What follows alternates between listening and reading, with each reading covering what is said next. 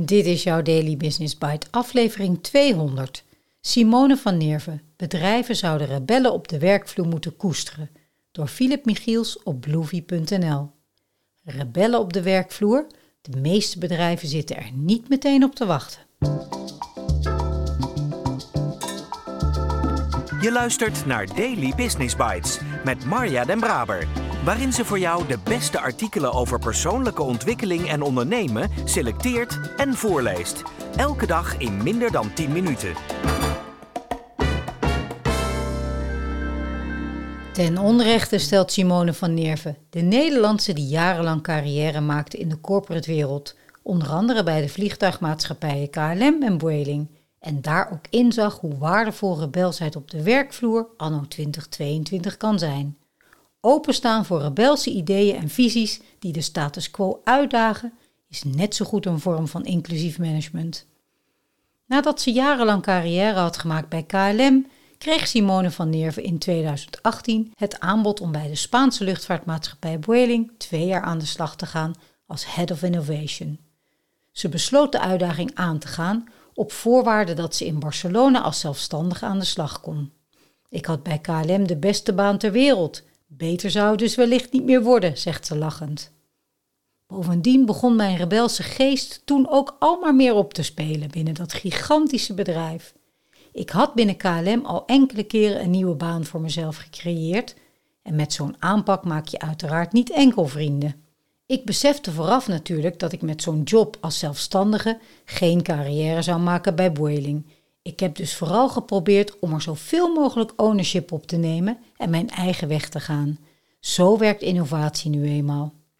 Sinds enkele jaren leert ze bedrijven over innovatie en veranderingstrajecten en begin dit jaar bracht ze het boekje Oh no, we have a rebel in our team uit.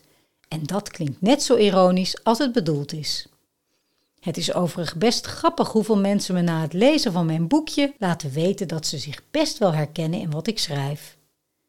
Wie in een behoorlijk gestructureerde bedrijfsomgeving aan de slag is en toch eerder kritisch, of zelfs ronduit rebels, van aard is, worstelt vaak met de karaktertrek, stelt Van Nerven.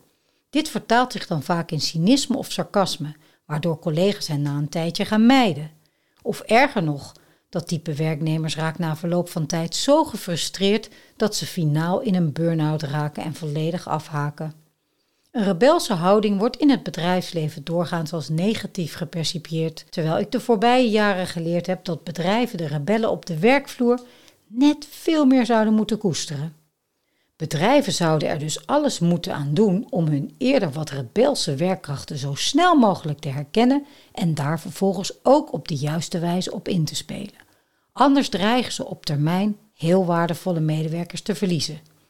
Zet die rebellen op grote uitdagende projecten, waarbij ze ook de nodige weerstand mogen verwachten, adviseert Van Nerven.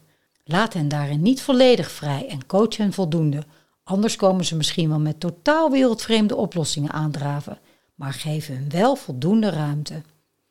Hamvraag in deze: hoe onderscheid je als werkgever de wat kritische rebelse werknemer van de zeer recalcitrante medewerker die er altijd en overal genoeg in schept om gewoon dwars te liggen.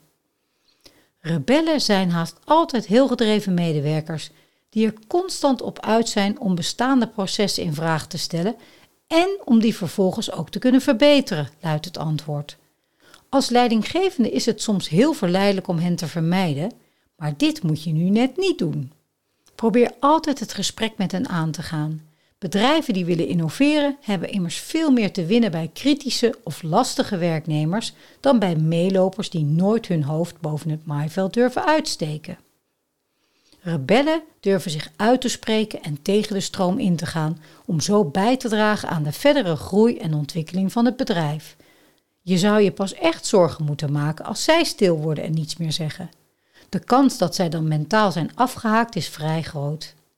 Het feit dat mensen hun mond open doen is met andere woorden vaak een teken van enorme betrokkenheid, stelt Van Nerven.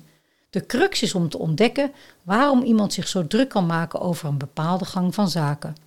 Om dit uit te vissen moet je net met die werknemers in gesprek gaan. Toen ze bij Boeing aan de slag was, bouwde Simone van Nerven een heel divers team. Mensen van verschillende nationaliteiten en met een vaak heel uiteenlopende achtergrond. Tegelijk kwam ik terecht in een Zuid-Europees bedrijf waar de werkcultuur doorgaans toch een stukje hiërarchischer is dan pakweg in Amsterdam, vertelt de Nederlandse daarover. De eerste maanden waren dus knap lastig. Nu, als innovatie je core business is, moet je uiteraard vooral openstaan voor kritische medewerkers met soms zeer afwijkende ideeën. Ik heb de rebellen in mijn team dan ook moeten leren appreciëren, maar toch heb ik op een gegeven moment iemand moeten vragen om te vertrekken, omdat hij een hele negatieve invloed had op de rest van het team. Hij was enkel met zichzelf en met het eigen succes bezig en zijn kritische houding was niet gericht op de groei van het team of het bedrijf. Daar ligt voor mij dan ook de grens. Rebellen mogen kritisch en lastig zijn, maar ze moeten hun collega's wel het succes gunnen en ze moeten ten alle tijde het welzijn van het bedrijf voor ogen houden. Ik heb ook geleerd dat je door met rebellen in gesprek te gaan en soms ook het bredere perspectief of de juiste context kan schetsen. Vaak tonen ze zich dan wel bereid om hun mening te herzien, juist ook omdat dit soort mensen doorgaans ook heel nieuwsgierig en gedreven is. Als we ervan uitgaan dat rebellen wel degelijk flink wat meerwaarde kunnen opleveren, omdat ze zich niet zo snel conformeren en zich niet neerleggen bij de status quo, hoe kan je daar als leidinggevende dan het best op inspelen? Ik heb geleerd om te aanvaarden dat je soms weerstand oproept, maar dat die weerstand doorgaans niet persoonlijk is, zegt Van Nerven. Tegelijk heb ik ook altijd heel erg mijn best gedaan om me gewoon aardig te gedragen tegenover iedereen, ook tegenover medewerkers of leidinggevenden die niet goed wisten hoe ze met mijn rebelsheid moesten omgaan. Het is gewoon heel lastig om iemand die zich altijd heel vriendelijk en constructief opstelt niet leuk te vinden. Ze lacht. Wat mij betreft is het cruciaal om als leidinggevende een soort van veilige omgeving te creëren waarin medewerkers echt durven zeggen wat ze denken. Zeker in tijden waarin de druk om te innoveren en heel snel te schakelen in zowat alle sectoren al maar verder oploopt, kunnen de meeste bedrijven flink baat hebben bij een stevige portie rebelsheid. Paradoxaal genoeg voelen rebellen zich vaak het minst thuis bij die bedrijven die daar de meeste nood aan hebben, klinkt het.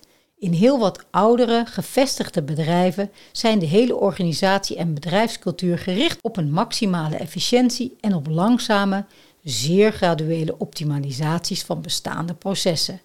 Vaak hebben zij nogthans nood aan een zeer grondige reshuffle, waarbij de hele organisatie radicaal op de schop moet.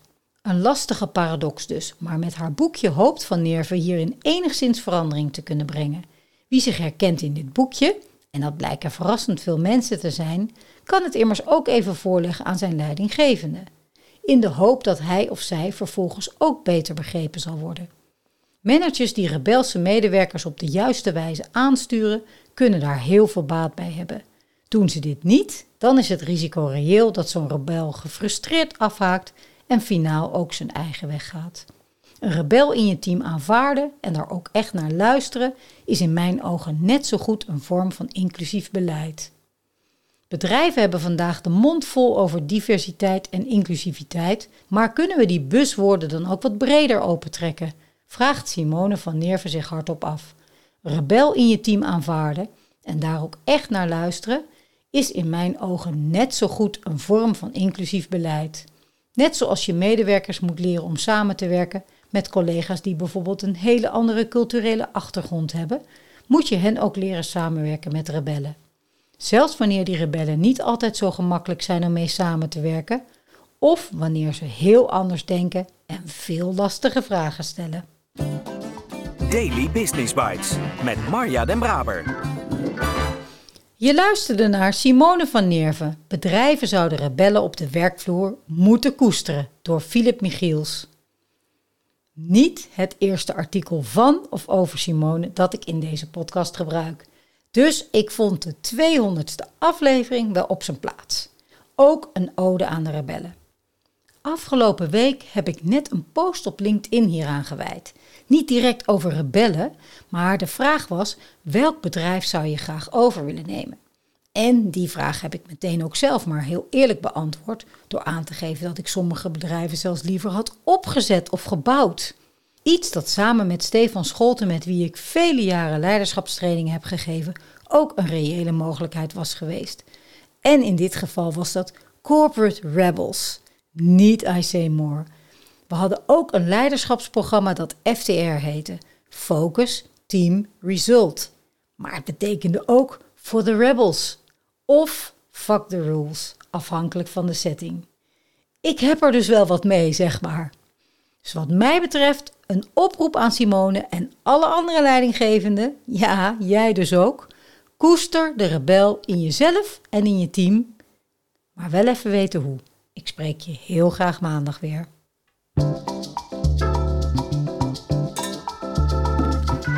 Dit was Daily Business Bites. Wil je vaker voorgelezen worden? Abonneer je dan op de podcast in je favoriete podcast-app. Meer weten? Klik op de links in de show notes.